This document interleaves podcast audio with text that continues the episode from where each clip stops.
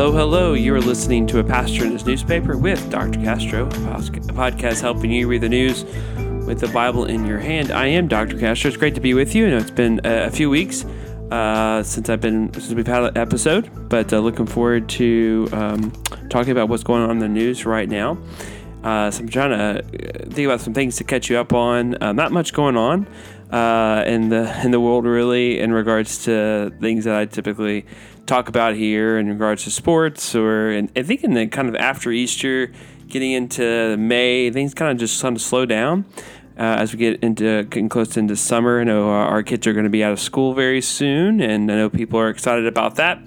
And some opportunities to spend time with family and go on vacations and go to places that we enjoy going every year. Family right now is planning on maybe putting a trip together to go to Destin, Florida, where a lot of people in this area of the country go.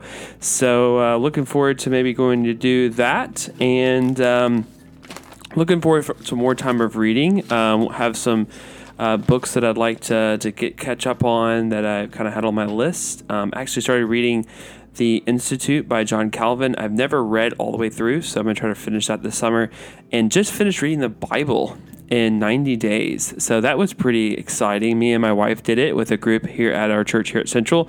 And that was a lot of reading, but it was a lot of fun just to be able to read uh, through large uh, sections of the Bible very quickly. So uh, if you want a challenge, either for the summer or maybe even for next year, to maybe uh, push you towards thinking about reading the Bible in 90 days, it can be done. Uh, I would say of, of, the two, of reading it 90 days to reading it in a year, I definitely prefer 90 days. I think the year just kind of this is too long. It kind of drags on, and I think you can get through a lot more uh, more of the Bible and actually get more out of it if you read a little bit quicker. So put that one kind of on your on your radar. That may be something you can look to doing in the future. But uh, let me know what books you plan on reading this summer. I'd love to kind of put together a summer uh, book, uh, summer reading list, and um, as as people go to the beach, as they spend some more time, um, just some more free time in the summer, maybe around the pool, reading some books. Uh, yeah, email me at mcastro at centralchurch.com. Would love to kind of hear what books you have on your on your reading list this summer. Maybe some books that you can persuade me to read, and I'll put some together as well and uh, yeah, definitely uh, always enjoy some time of reading in the summer. So uh, today we are going to talk about, I, I, you know, with the King Charles or uh, King Charles III, I guess is what he is now. Uh, his coronation this weekend. I actually didn't watch it. I didn't wake up to watch it, but I would love maybe to talk about King uh, Charles and how that affects England.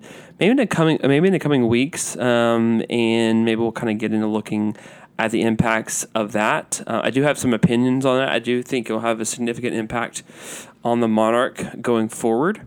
And so uh, maybe kind of put a pin on that and talk about that maybe in the coming weeks. Um, I definitely want to talk about video games. Um, I know that is, is something I, I, read recently, and just how that's impacting um, the entertainment industry and uh, Disney especially. And so, um, may try to get into that topic this month. Um, but um, so yeah, uh, but I want to talk about kind of a, a touchy subject. Um, it's very much in our culture right now, and um, it's transgenderism. And gender dysphoria is an issue that was in the uh, Economist recently, uh, treating gender dysphoria in kids. In kids if you didn't know that this was a thing, it very much is a thing. Um, and uh, this is just right now eh, there's the, the, speed of this identity politics. You know we during the president obama's administration of course we had the legalization of of gay marriage um, which there was a lot of like kind of a fairly long build up towards towards that moment in our culture. And um, you know the gay community it was somewhat touched on in, in different uh, cultural moments. I remember as a kid, Will Will and Grace, the TV show, uh, was kind of one of those those. I think one of those shows that really kind of, in some ways, normalized kind of homosexuals.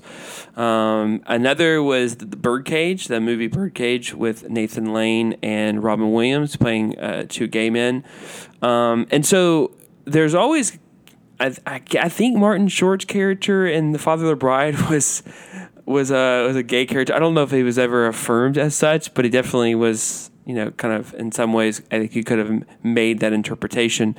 But there has been throughout, and there's been cultural, you know, norms with with homosexuals that have kind of slowly grown to it wasn't a major surprise when that was legalized in the United States and was a kind of a big political issue. But the transgender um, point has quickly come upon us on the heels of of gay marriage. Maybe that should have been expected because if you open the door to that, then other things kind of maybe are more um, normalized as well. But there really wasn't a lot of opportunities, especially with cultural moments where it was normalized within either television shows or movies with transgenders. I just can't think of anything in particular where uh, I, I, guess like Caitlyn Jenner and uh, so Bruce Jenner when he he uh, decided to be Caitlyn Jenner. That was a think that was kind of the moment um, that was kind of that broke the dam with. Uh, transgender rights and um, kind of that being pushed upon the the political conversation. Um, and and so this was, you know, so we, we kind of think about this in America, and really America has been, I would say, as I've been reading on on this topic, is far more liberal on this issue than actually Europe, and that was interesting, especially when it comes to children. And, and, and I think what's what's what's what's happening, and th- this article has really helped to to crystallize this point is I want to get this correct, but uh, it's difficult to separate the science from the politics. Was a point that this article was made, and you know that in the United States we have really have shown that you can't really separate debate and scientific reasoning from the political view.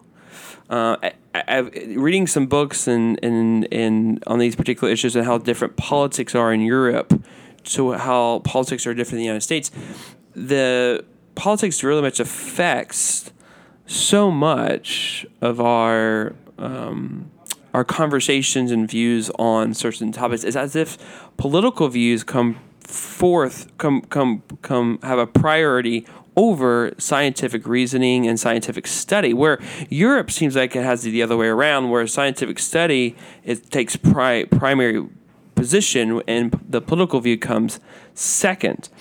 Um, so much so that you know different states in the United States who have who have tried to pass laws um, banning gender affirming affirming care in children. President Joe Biden, who let's just be honest, isn't the most liberal Democratic president we've had, but yet he calls those laws close to sinful. I, I wonder again. I, I think Joe Biden, if you were to ask him, you know, prior to running for president or even prior to being vice president, I think he would have probably agreed with those the attempts by these states to pass these laws.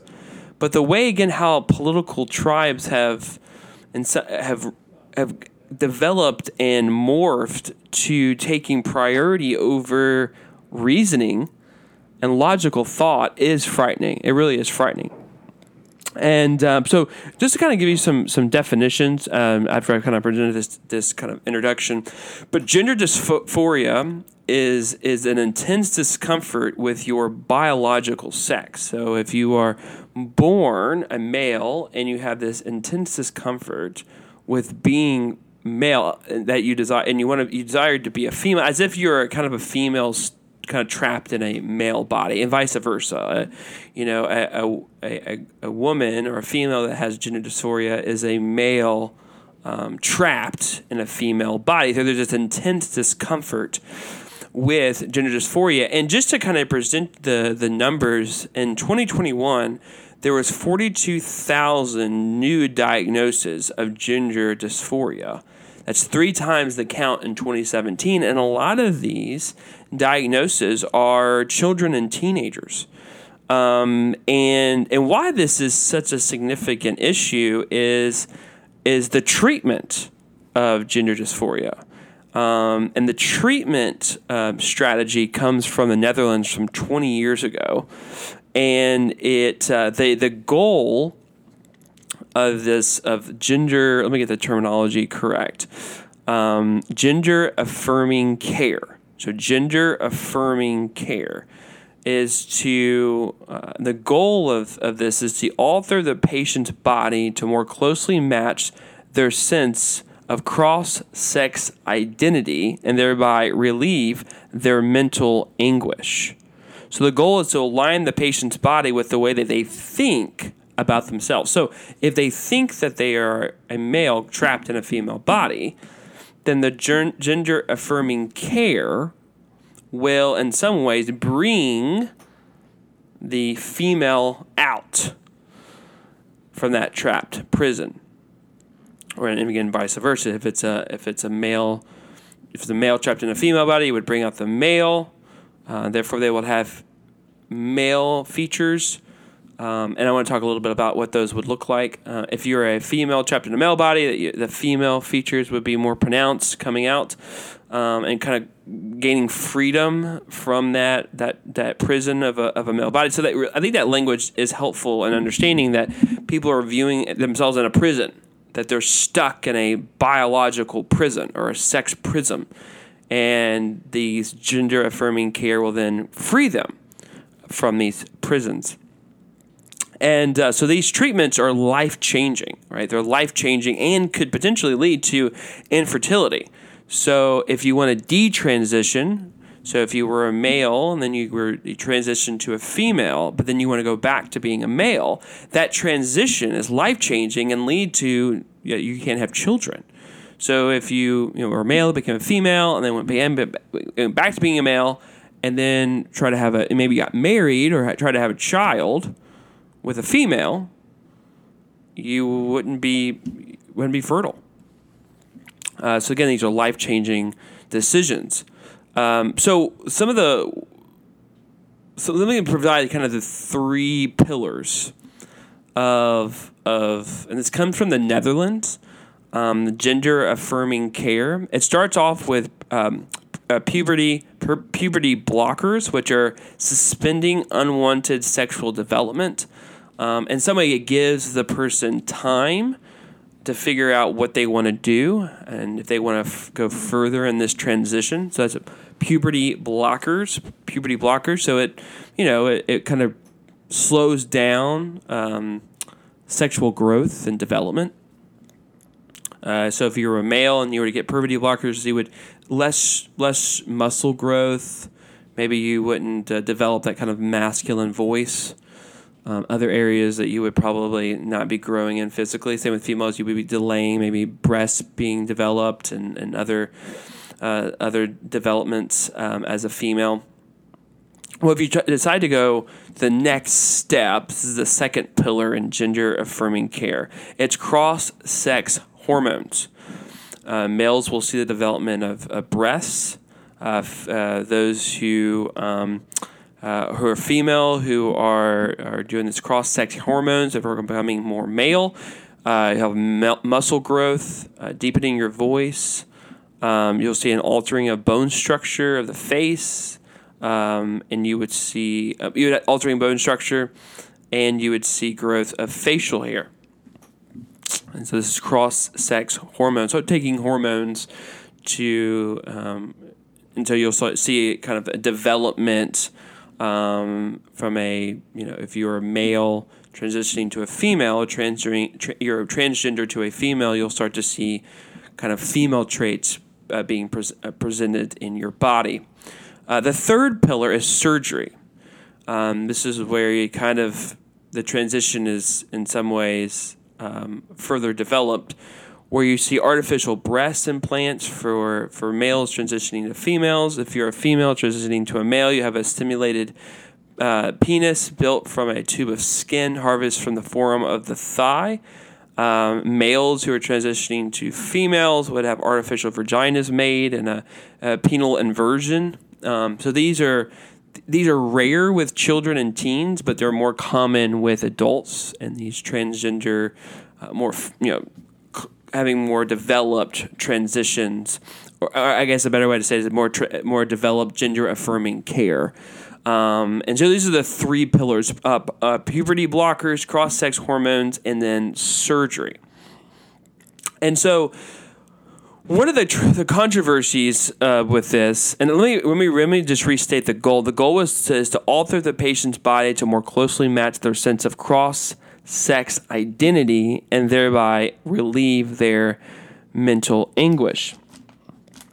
Okay, so th- this is kind of give you some some details of how gender affirming care goes, um, and females that who transition to males will have most likely will have a double mastectomy, is removing the breast. Um, and this is just kind of again the the altering of the body in very very significant ways. I mean, surgery and you have hormones being offered and so in America, the way that this this happens is if you are a a child or a teenager, and you were to go and you were to be diagnosed with gender dysphoria, meaning you communicate to someone that you have intense discomfort with your biological sex. You are a boy, you're a male, and you would rather you want to be a female. You are a female trapped in a male body. Uh, what the studies show is that poverty, I mean, uh, not puberty blockers are pretty pretty much quickly administered.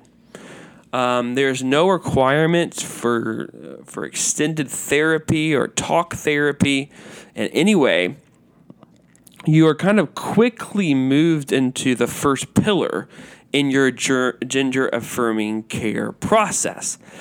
And the way that doctors and therapists see this is they feel that it's their duty to alleviate patients' mental anguish. So they they believe that this person is dealing with gender dysphoria. They quickly move to alleviating that that mental anguish by giving them puberty blockers, which in, in their view it just gives them time to decide if um, if they truly want to transition from their current gender to a to a gender of their choosing. Well, the Europeans, interestingly enough, and I, when I mention the Europeans, I'm mentioning Britain, uh, Finland, Sweden, and oh, there's one more country, and I'm drawing them up. Oh, sorry, uh, France and Norway. So Britain, Finland, France, Norway, and Sweden disagree with how American doctors are are treating children and teens with gender dysphoria. They they believe that the first step should not be uh, puberty blockers, but instead should be talk therapy. Um, they believe that gender uh, uh, puberty blockers should be experimental. Um, it should be seldom given and that talking therapy should be the first step in doing gender affirming care with those who have gender dysphoria. Um, and be very hesitant toward pharma- pharmaceuticals or surgical elements of that treatment. Um, and actually, studies that Britain and and Finland and Sweden and other countries have have done have backed up this this view that it is far it, it, it is disturbing and wrong to quickly move to puberty blockers or cross sex hormones and and and treating children or teens with gender dysphoria. Um, and again, I, I think again this is where the politics comes in, where you uh, doctors in the United States or therapists in the United States in this process are quickly identified as transphobic if they were to come out and say that it's not good for children and teens to be quickly given puberty blockers or cross sex hormones uh, before there is a extended amount of talk therapy and counseling for children and teens who, to be honest, are you know could be dealing with depression, could be dealing with with other issues, and their their reasoning through this these struggles is that maybe they're in, maybe they're they're a male so stuck in, trapped in a female body. Maybe that's what's wrong with them, and so doctors and therapists quickly, um, you know, giving a a pathway to changing or transitioning out of their gender to children and teens who are and uh, to be honest i mean we already know that the human brain does is still developing up to the age of 25 so a 12 year old who thinks that they're a male stuck in a female body at 12 year old and then adults saying okay we'll give you pu- uh, puberty blockers to this see if this helps uh, suspend your unwanted sex, uh, sex, uh, sexual development is is ludicrous.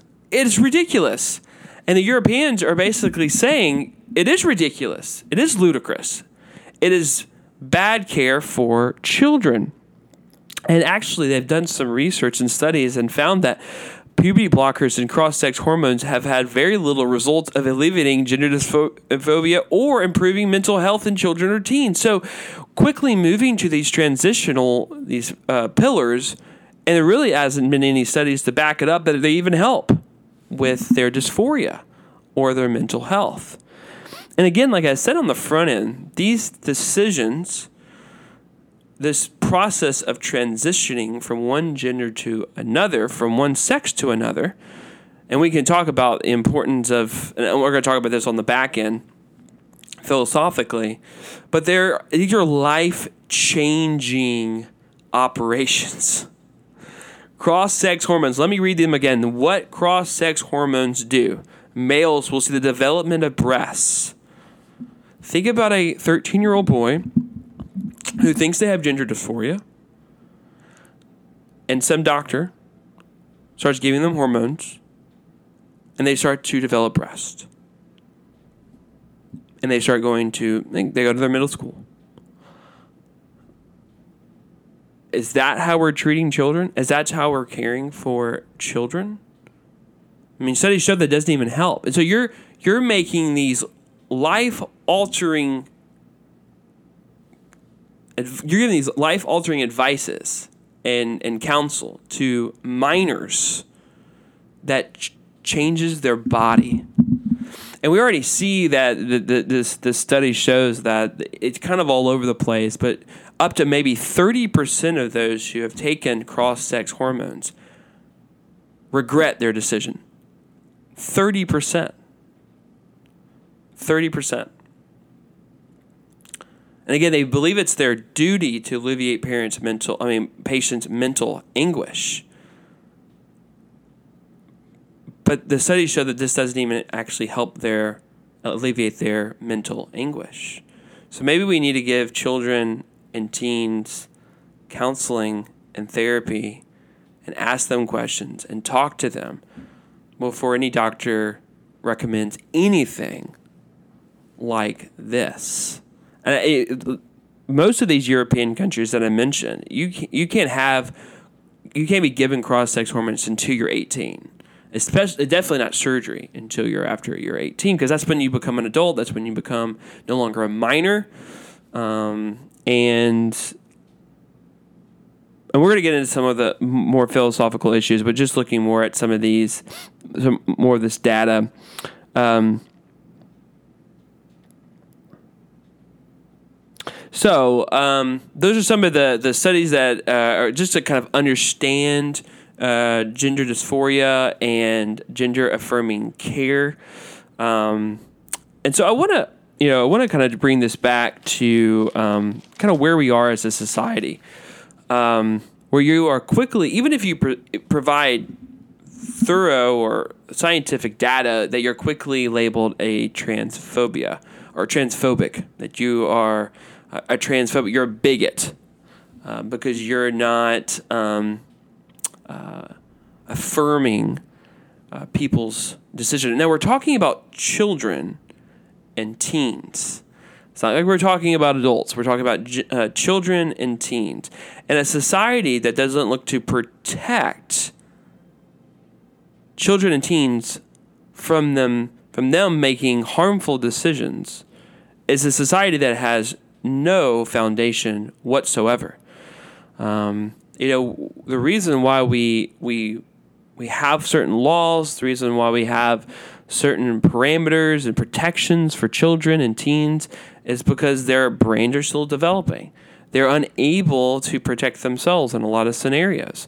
We put gates up for our children when they're young so they don't fall down the stairs and break break their neck or break a bone in their body. The reason why we have a gate around our pool is because kids drown in pools because they don't know how to swim. And so we protect them from death. That is our responsibility as a as parents.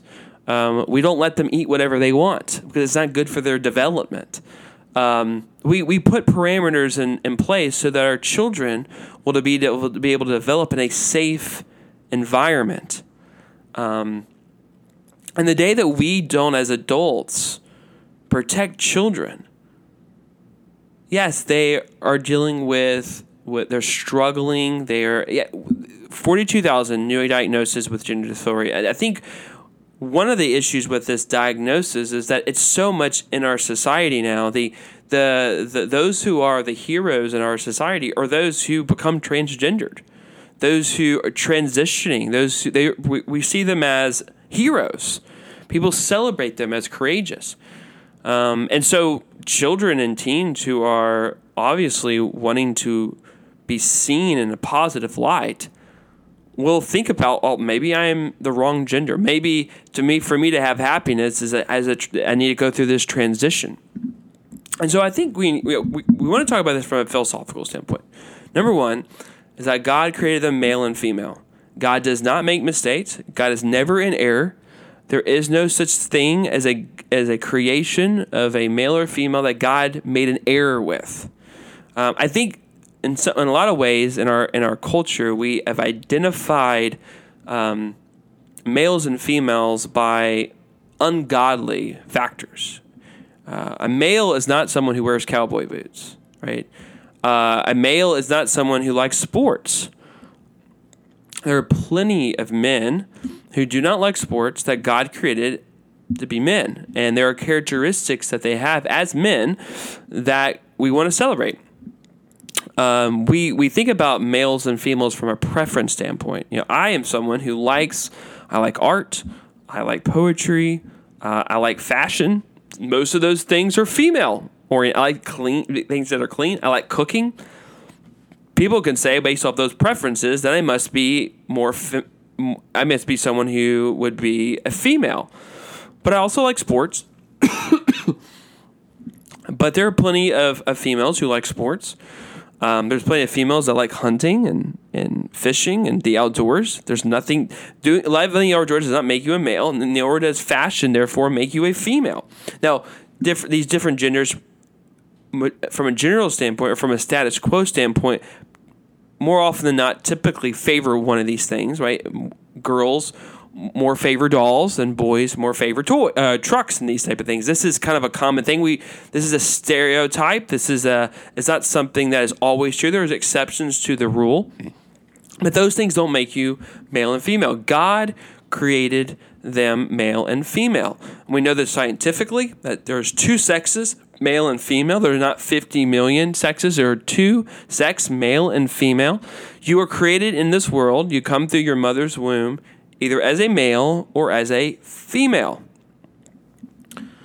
And your struggle with that identity um, is an is a um, is there isn't it is, it is an identity crisis, but you will never find your you never you never understand your true identity until you build your identity from an understanding of God that God is your creator, he is your Lord. He's placed you on this earth. He's given breath in your lungs to worship Him and to serve Him and to glorify Him and you to live according to His word. And the Bible says that you are a sinner and need to receive grace from God to be repented, to be uh, to be forgiven, to be saved through His Son Jesus Christ, to be to be re-identified as a child of God. That is the that is the the foundation uh, to your to a to a good and proper identity as one who has rooted themselves in their Creator. And if you don't do that, if you're not if you're not rooting yourself in God, you will struggle to find your identity because you're running away from your the essential nature of who you are, which is that you are a creature of God. And for many of these who struggle with gender dysphoria, they're struggling with an identity crisis and becoming transitioning from a male to a female, thinking you're a male trapped in a female body will not give you what you think you will receive. That's why many of people are transitioning back out of it because it's not giving what they were promised. It doesn't solve all their problems. It doesn't solve their mental health. It doesn't solve their their joylessness. It doesn't solve their hopelessness. It doesn't solve their their their lack of purpose in their life because they are not rooted in God through Christ Jesus. They don't uh, follow His word. And so, by not acknowledging God and not worshiping Him, there is identity crisis that you have. And this is one of the forms of identity crisis is gender dysphoria. There are different identity crises that people experience. There are plenty of people who are who are male and they do not believe that they are a male trapped in a female body or a female trapped in a male body. And they have other crises, crisis of power, crisis of of finding satisfaction in their marriage and who they're who they're married with and with in their children and their jobs, um, what God has provided for them, and people have this identity crisis where they they they try uh, to seek satisfaction and identity through overworking or for pleasure, like an Epicurean, uh, or or or fanaticism and some other type of form. I mean, people are dealing with identity crisis, and the only way you're going to find your true identity is to acknowledge your creator and live according to his word and serve him and worship him. So that that's an important point you have to make here. Uh, philosophically, there are only two sexes. There is no such thing as a male trapped in a female body. There's no such thing as a female trapped in a male body. It's coming to terms with who God created that God created you, either a male or He created you a female, and to live as a male and female according to His word. So it's interesting enough for males, God calls males to, to die to themselves and to serve others. Females are, are called to, to, to, to submit uh, to um, their husbands, submit to their fathers, and to um, to serve and to help. I mean, God created females to be helpers. Uh, they're equal and they're equal in in, in in in essence with males, but God created women to be motherly, to be caring, to be compassionate, to be loving, um, to be servants um, to their family, and to be carers a lot of the women that have been instrumental in my life are such are such caring and wanting to just care and, and provide uh, encouragement and love uh, to me and to others in my family. For males, it's that that that kind of risk taking, that initiative, that that that leadership trait, um, the desire to um, to really to to lay their life down for the sake of their family uh, to do the dirty job, to do the, the job that no one else wants to do uh, for the sake of others, uh, to literally die to themselves for the sake of other people. Um, and and we see this with Christ. I mean, Christ, the great example of, of leadership and, and servant leadership, he laid his life down for his people. He is a true and better ruler because he did that. And we see these traits. And so, for if you are a male or you're a female, is to identify um, how you can live out your your gender and your sex to the glory of God and for His for His glory and for His sake, and that is the path to hope, uh, uh um, hopefulness and joy and being uh, healed of your gender dysphoria and your your mental anguish is to look to God, uh, your Creator and Lord, and live according to His Word. And so I want to just encourage you. One of the last things I want to just kind of state here as we continue to talk um, is is the really the uh, the the conflict between study and and sci- scientific data and reason and politics. Um, you know, when I was you know, I was a political science major. When I was you know studying politics, and it, it, to me, it had more to do with how do we create policies um, to um, to build a healthy and strong society, right? Where minors and the uh, the unfortunate are protected and cared for, um, but that as a society we are we have um, um, we have uh, structures in place where we can live and we can we can work, um, and so that people are protected from violence. And uh, taxes are raised so that roads can be built and schools can be built and other projects can be built for the sake of bettering bettering the society again so that we can you know work and live and do our do what we need to do so that buying and selling can happen freely and and not people won't be taking advantage of one another. That trade can happen between other nations um, that uh, uh, governments can deal with their differences in a peaceful way um, these are all just kind of examples of what politics I thought was was supposed to be, but now it's developed into something I can't even. I really don't even understand. Um, it's become into, becoming into a um, um, more of a and of an identity, and that identity uh, is built off these different factors, and and if you disagree with a policy that you believe is actually harmful to children and teens and to others, you, uh, and you see, well, this is harmful, and especially to minors, we need to make sure we protect them um, from their own,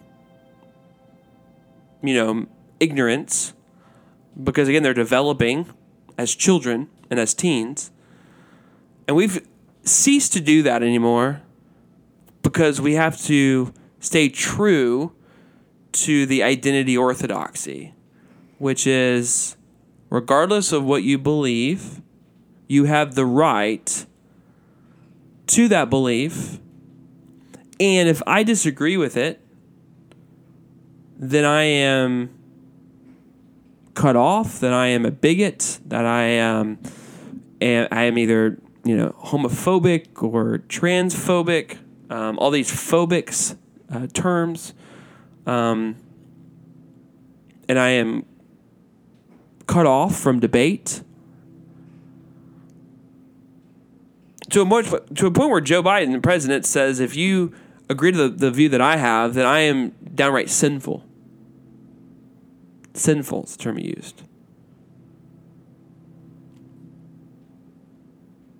I just don't understand how we can have legitimate political discussions even at the highest level, like in the White House, in Congress, when we talk about issues like this, which there is scientific data backing it up that these procedures, puberty blockers, cross sex hormones, that are now being that are being recommended to children and teens. My disagreement with those things those treatments towards teens, I'm seen as sinful. I'm seen as transphobic. The president of the United States is calling us that. And how could you, how can you even have proper political debate? How can you, pro, how can you properly pass policies that help society? when you use terminology like that. We need to get to a point where logic and reason and scientific research and study takes priority above political views. And it's interesting for a Republican and a Christian to make that point. So I, I think we're getting it wrong in the United States. We are pressing and pushing and pushing and pushing children and teens to move towards gender affirming care without even taking the time to talk. Having conversations, getting advice from adults, getting the the the warnings how this is going to impact their lives and telling them that this isn't going to solve their problem. Their identity crisis that they're experiencing, this isn't going to say is, is this it actually create more potential uh, issues mentally we want people to have freedom. We want people to have joy, but that only comes through Christ. It only comes through an identity that is rooted in God, their Creator and Lord. Um, and I think that's you know again where the church needs to come in. That uh, you know we, we need to stand and, and, and proclaim that uh, transgenderism is a sin. It's it's rejecting the sex by which God gave you.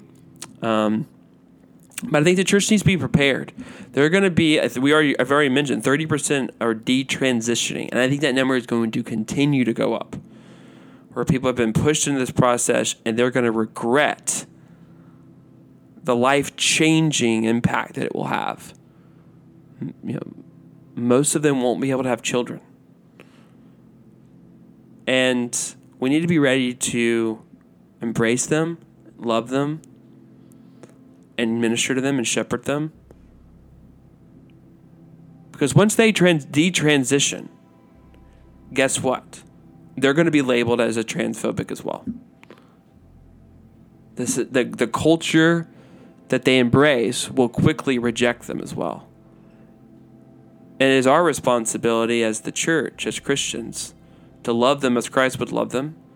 You know, that, that story where you know Christ fed the 4,000 and he saw them and he had compassion on them because they didn't have a shepherd. They lacked a shepherd. They lack a shepherd. And they will need to be shepherded.